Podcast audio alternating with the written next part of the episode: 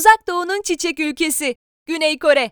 Filmleri ve dizileriyle ağlamaktan gözümüzde yaş bırakmayan, aynı zamanda da gülmekten kendimizden geçiren bir ülke.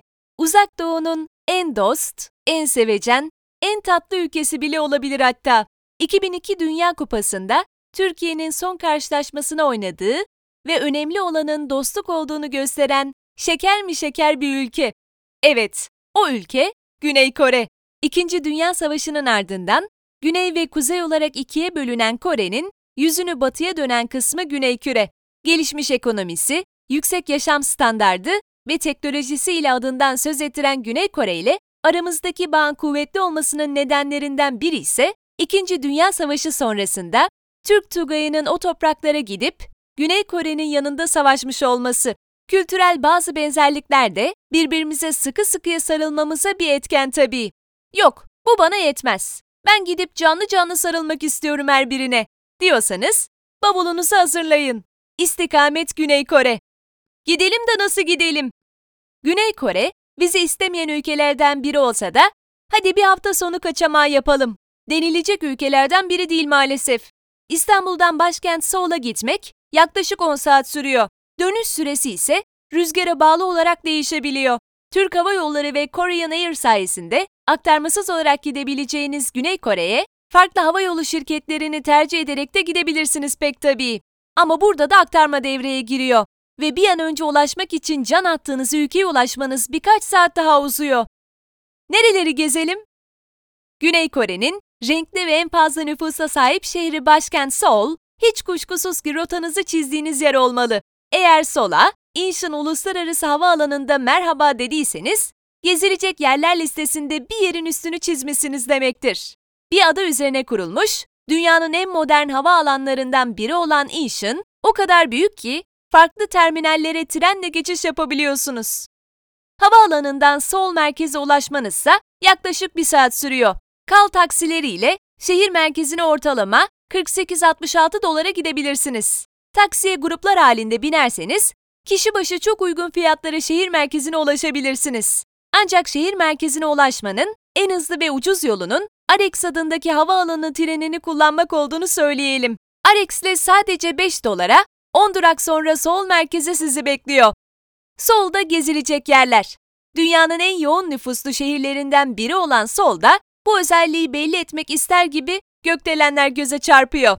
Birbirini dik kesen geniş caddelerde görebileceğiniz bu gökdelenlerin dışında geçmişin izlerini taşıyan ve kültürü yansıtan ahşap ve çivi kullanılmadan inşa edilen yapılar da bulunuyor. Aynı zamanda 1925 yılında keşfedilen Neolitik dönemden ipucu veren antik şehir Amsadong da Sol'da bulunuyor. İşte modernliğin ve tarihin birleştiği şehir Sol'da görmeniz gereken yerler. Shandeokgung Sarayı, Kore Savaş Anıtı, Bukansan Ulusal Park, Namsan Park, Toksu Place, Seoul Grand Park, Seoul Tower, Kore Ulusal Halk Müzesi, Seodaemun Prison History Hall.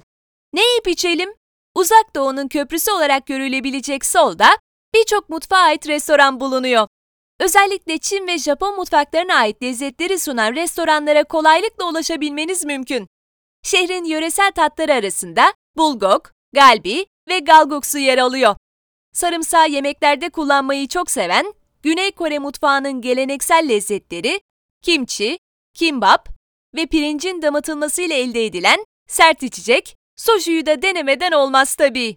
Bunun yanında Kore mutfağı çorbaya da çok önem veriyor. Jinokuva Halmaya Dakanmari'de tavuk çorbası içmeden oraya kadar gittik çorba mı içeceğiz demeyin. Çünkü içtiğiniz çorbanın tadı damağınızda kalacak. Jamae Jip, Mugyodong Bugeokuk Jip ve Bongo Bong Halmeye Dakhanmari'de uğramadan dönmemeniz gereken ve şehrin mutfak kültürünü tanımak için mükemmel seçimler olan ucuz ve lezzetli restoranlar. Nerede eğlenelim? Solda eğlenecek mekan alternatifi o kadar çok ve çeşitli ki herkesin bir eğlenme şekli var alt metinini bu şehirden duyar gibi oluyorsunuz. Şarkı söylemeyi seviyorsanız karaoke barlar ilk tercihiniz olabilir. Arkadaşlarınızla kiralayacağınız bir odada şarkı söyleyebilir, Güney Kore'nin çok sevdiği bu eğlence mekanlarının keyfini çıkarabilirsiniz. Türkçe şarkı bulmanız zor olsa da dilediğiniz İngilizce şarkıyı bulmanız çok kolay olacaktır. yok ben gece hayatına sert bir dalış yapmak istiyorum diyenlerdenseniz, sizi Itaewon-dong'a alalım. Gece hayatının kalbi olan bu semtte tarzınıza uygun bir mekan bulmanız çok kolay. Nerede konaklayalım? Mükemmel günler geçirebileceğiniz solda konaklama fiyatları bölgeden bölgeye fark gösteriyor. Gangnam bölgesi, merkeze yakın olmak açısından önemli olsa da diğer bölgelere nazaran biraz daha pahalıya mal olabilir. Merkezden uzaklaştıkça ve hostel tercih edince daha uygun bütçeye konaklayabilme ihtimaliniz artıyor. Konaklayabileceğiniz otel ve hostellerden bazıları ise Hotel Rainbow 2, Limestay, Room in Korea ve Vithouse 21. Hostellların iki kişi için gecelik ortalama ücreti 250 TL civarında. Alışveriş için nereye gidelim? Hem gezmek, hem Seoul'un tatlı esnafıyla tanışmak, hem de alışveriş yapmak istiyorsanız Myeongdong sokağı tam size göre. İstiklal Caddesi'ni andıran bu sokakta ünlü markaları da bulabilirsiniz. Gwanjang Market ve Insadong'da alışveriş yapabileceğiniz diğer sevilen mekanlar. Bunları unutmayın. Yeni nesil telefonlar dışındaki telefonlar Güney Kore'de çalışmıyor. Eğer cihazınız çalışmazsa havaalanındaki KTF satış ofisine gidip uygun fiyata telefon kiralayabilirsiniz. Soldaki siyah taksiler diğer taksilere göre %30 daha pahalı. Umulmadık bir durumla karşılaşmamak için buna dikkat etmekte fayda var gibi. İş çıkış saatinde oluşan trafiği göz önünde bulundurmanız gerektiği gibi yanınıza bir sol haritası almanız da yararlı olacaktır. Solun sokakları biraz karışık. Kaybolmanızı istemeyiz.